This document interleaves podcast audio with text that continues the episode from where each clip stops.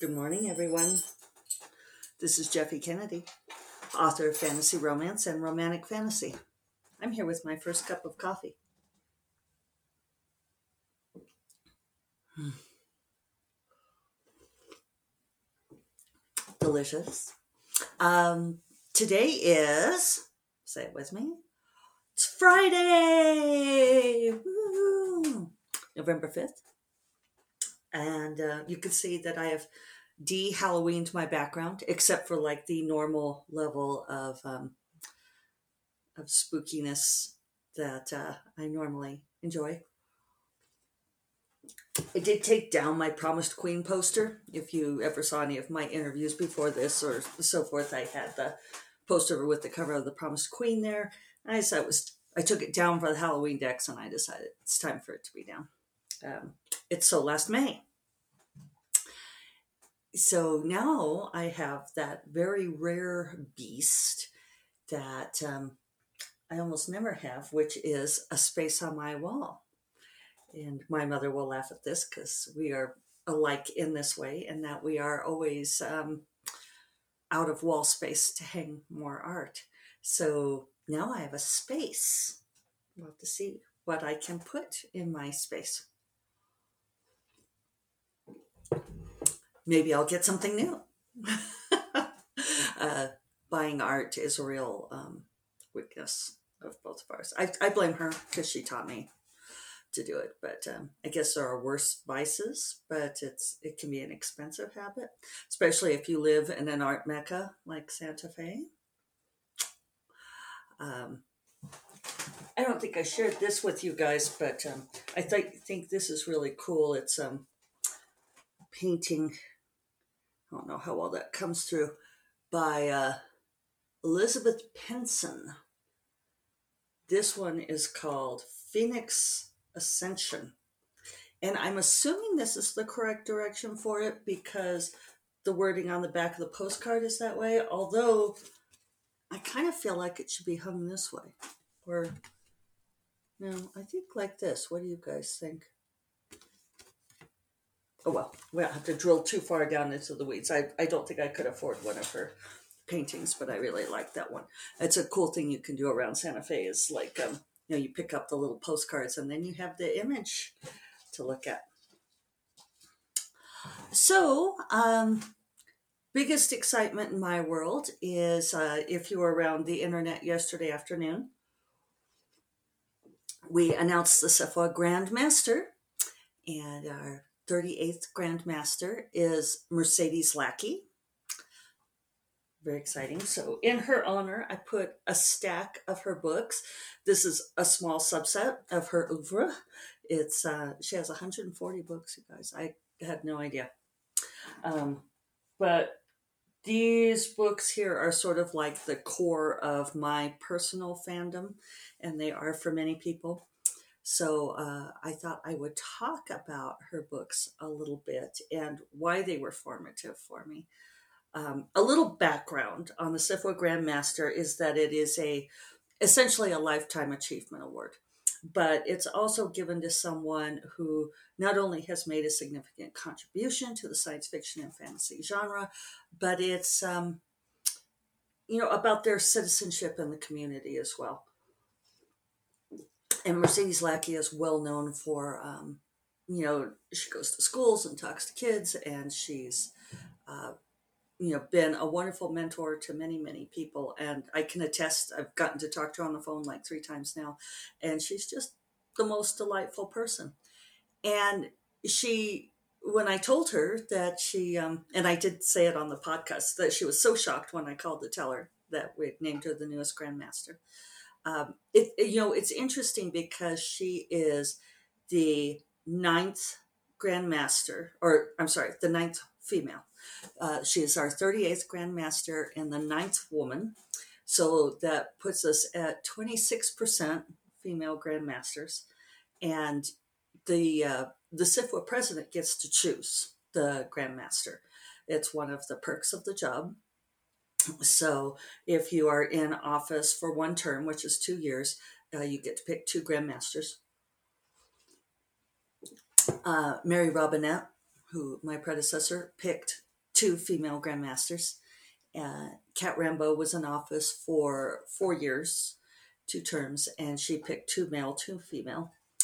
But um, you know, it was interesting. What you do is you go and you consult the past presidents. They're all on one email loop, and discuss the um, the choice. And they, uh, I did still get uh, suggestions for uh, male grandmasters, and you know, like, well, what about this very deserving man? And it's like, well, okay, you guys. so if you do this math, um, the other female grandmasters, let's see if I can name them, because Mercedes is the ninth. Um, and then we have Nalo Hopkinson, Lois McMaster Bujold, um, and then Jane Yolen, CJ Cherryh. So that's five. Anne McCaffrey, Ursula Le Guin, Andre Norton, and Connie Willis. Um, that was not necessarily in order, especially for those older ones. So you can see this if you're familiar with with the genre. That's a pretty long span between, um, you know, uh, I think Andre Norton was the first female grandmaster, and you know that's a long time between like Andre Norton and Mercedes Lackey and yes, because it's a lifetime achievement award, we do try to pick people who are a little bit um, older. You know that uh, have you know we want we we don't do it posthumously, so we want to get people while they're alive. But so it's a little balancing act. But anyway, um, yeah. So there were a lot of years there where they were picking one man after another, and uh, and I'm sure that some of them would argue that there just weren't women around writing, and we all know what we think of that particular argument. The fact that many people don't know that Andre Norton was a woman is, um, I don't know, speaks for itself. So, um, by the same token, and by kind of an interesting um, comparable numbers, right? So I said that uh, Mercedes is our 38th Grandmaster, the ninth woman. Um, and as far as SFWA presidents go, uh, we have had 32 presidents, and I am the eighth woman. It's funny how those numbers match up. So I'm not sure what the take home message here is exactly, except that you know, we always talk about that representation matters. Um, I think it's important for the one reason that the president gets to choose the grandma, grandmaster is they get to choose the person, you know, authors that they grew up reading that you know were their influences. So, I mean, maybe this is how it works. You know, that men tend to pick men and women tend to pick women. Kat tends to be a very egalitarian person, so she may have felt like it was incumbent on her to to do the balance to pick two men and two women. Um, I am not an egalitarian sort. It's like when we're at, you know, like maybe can we get a little bit higher than a quarter? You know, like maybe if we were up around forty percent women, I would be willing to uh, to pick a guy. But you know, it's going to take a little while to to get up to that level. So anyway, uh, when I talked to Mercedes Lackey on the phone, she told me that she was not the kind of writer who wins awards. And you guys have heard me talk about awards before.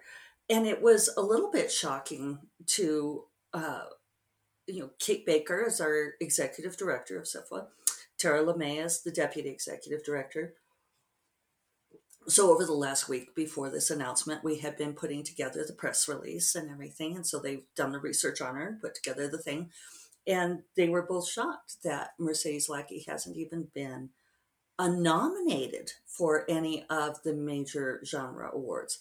The ones she has got are the pegasus awards which have to do with like music and lyrics because uh, one of Mercedes Lackey's strong themes in her books are the um, the heralds who sing, and that's part of how they they travel around and they write music and they play music.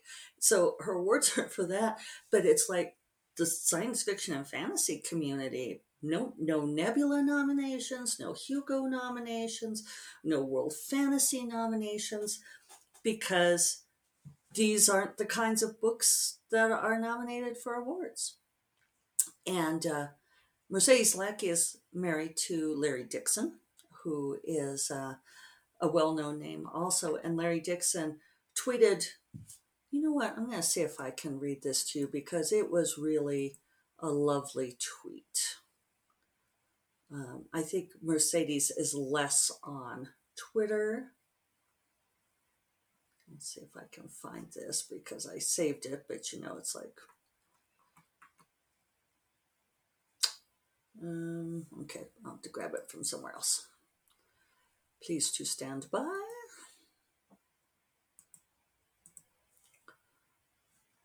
I know it's here because I shared it. Okay, so uh, Larry Dixon said, no. Okay, wow. I, I started to go down a rabbit hole there. Apologies. Okay, so Larry Dixon said, Friends, this is everything I wanted for Misty. Um, Misty is her nickname, but she hasn't told me to use it, so I haven't used it yet. Um, Friends, this is everything I wanted for Misty. Misty doesn't really win awards because she and I write series, and no one book stands out. But 50 years of work, that adds up this recognition is a dream made real. Thank you, SFWA, and all involved. Makes me verklempt. Uh, so, I mean, I, I know I circle around this a lot, but it's like, how do we decide which books and authors are worthy of awards? you know it's this relentless seeking of the um, of what is art and i think you know there's been a lot of discussion of you know like the effect of the mfa in other genres and i'm not sure if we've talked about it in science fiction and fantasy and full disclosure i do not have an mfa um, i have a uh, a master's in science in neurophysiology and i never did get a writing degree. I've taken classes, but and I've also never attended the Shishi workshops. So, you know, no Iowa Writing Circle for me, no um, Seton Hill, no Clarion, not even Taos Toolbox, um, which is up the road from me. Because by the time I could have, well, because I was already working, uh, when I decided that I didn't want to be a scientist and wanted to be a writer. And it would have been really hard for me to take all of that time away from from my life, you know, from raising my stepkids and um, you know, and I know that people who carve out the time to do those things, it's not easy for them either. But it just never seemed practical to me. And even though I was invited to be part of um, an MFA program. They really urged me to, which was flattering. Um, it would have cost so much money. And I was like, why would I go get this degree when I'm already publishing books? Uh, you know, and I was, they were traditionally published books too, you know, so it was like, well, I'm already partway, you know, my career is going. Why would I go learn? Well, the only reason you go get those things at that point is for the cred, right?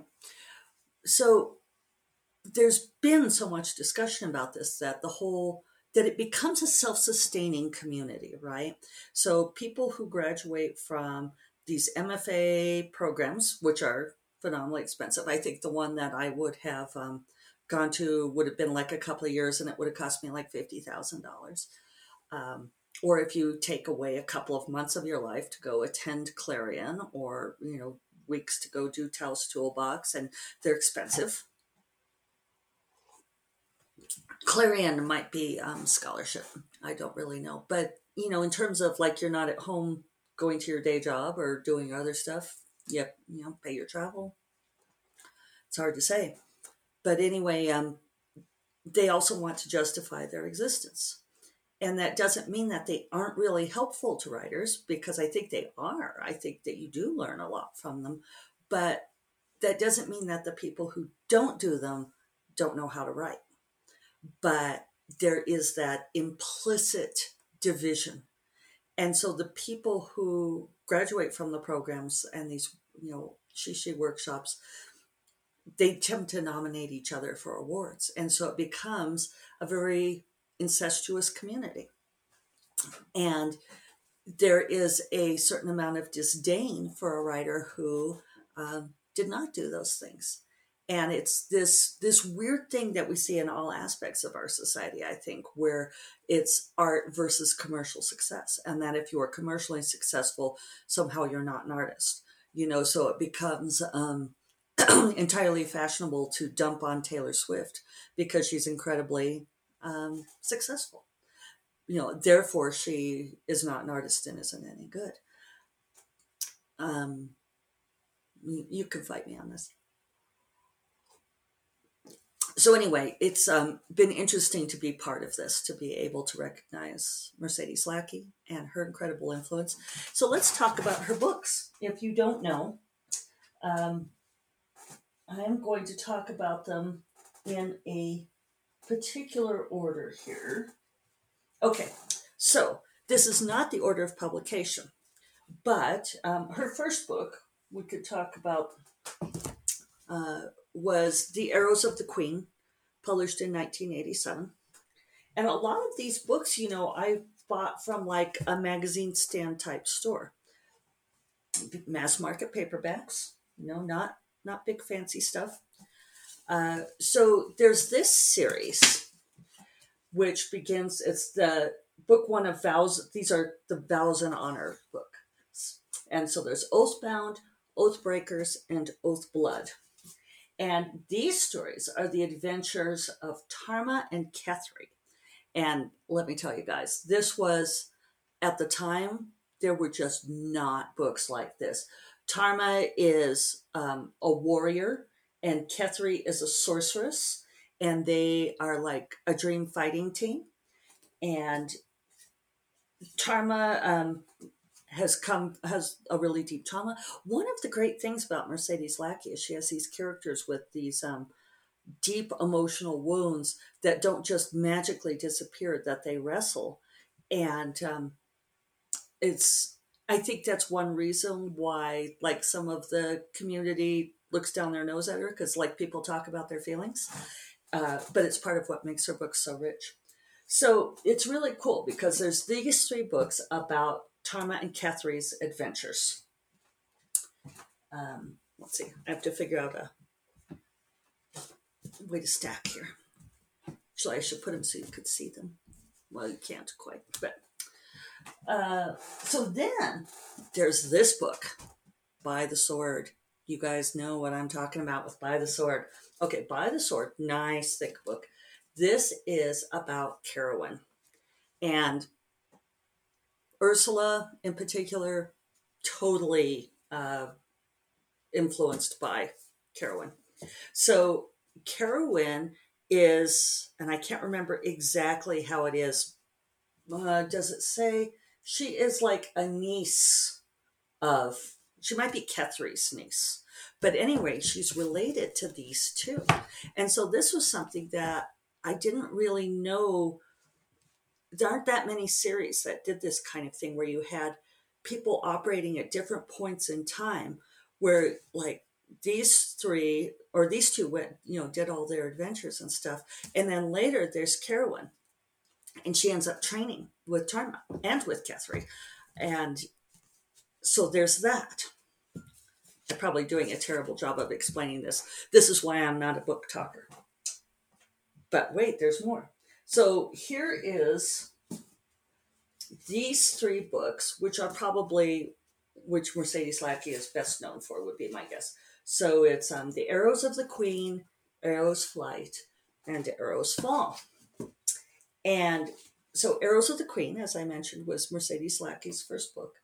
And so uh, Talia um, is a young girl and she gets this um, Or I want to call it a familiar, and that's not what they are. How could I have forgotten? It's been a while. I should probably do like a massive read, read companion. So the companion are these telepathic horses. And it's so cool, you guys. Uh, this is a theme that runs throughout. And this is like in Valdemar, which is a different kingdom from where these books occurred. So there's this wonderful arc of, of Talia's adventures. And in The Arrows of the Queen, Talia is doing this really big, important thing going to a foreign kingdom to negotiate. Guess which foreign kingdom it is? And guess who shows up unexpectedly to like save Talia's ass diplomatically, which is not Kerowyn's thing, and yet she does it. This this was like a gasp moment for me. And also what Kerowyn does to save Talia links back to something that was established in these books. It's so freaking brilliant, you guys. It's just the best stuff. Um, so then, one of the things that happens in this trilogy, in the Arrows of the Queen, is that they are working on keeping the queen on the throne. And spoiler alert, they succeed because uh, there's happy endings. And so then her daughter is in this trilogy. Winds of Fate, Winds of Change, and Winds of Fury. And Elspeth goes out on these amazing adventures and um, learns her own magic. And there's like griffins, and it's um, it's fantastic stuff. And you'll sort of like a lot of my most influential sorceress stuff in there.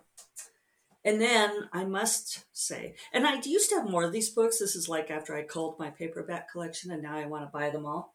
But then there is also, this takes place like, I don't know, like a thousand years before the Arrows books. It was a lot. Maybe it's just hundreds, but it's a lot.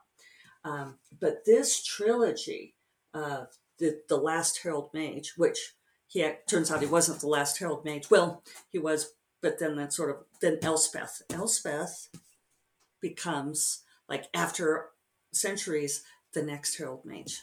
It's really cool.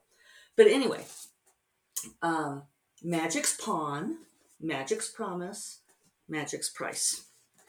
And um, these are awesome because these are about Vanyel who is a herald mage so a sorcerer um, and he has his telepathic white horse companion.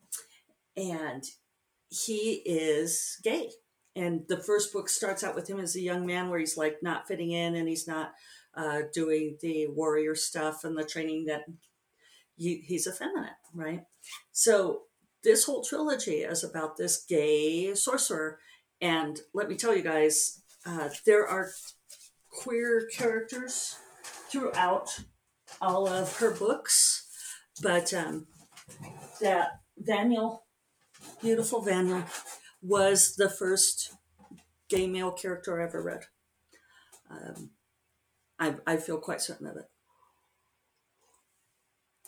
And not only was he a gay male character, but he was the hero of a trilogy.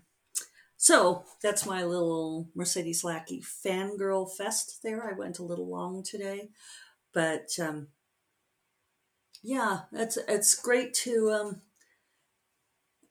to celebrate all aspects of our genre. You know, it's like I don't mean to sound like, if I did, that I think that the books who win awards or the writers who come out of these programs and workshops are not wonderful writers because they are wonderful writers. It's just not, they're just not the only wonderful writers. And I would love to see us expand our ideas of what is recognition worthy. On that note, I will remind you all that First Cup of Coffee is part of the Frolic Media Podcast Network. You will find more podcasts that you love at frolic.media slash podcasts. And I will talk to you all on Monday. Have a fabulous weekend, everyone. Um, go buy some Mercedes Lackey's books. You all take care. Bye bye.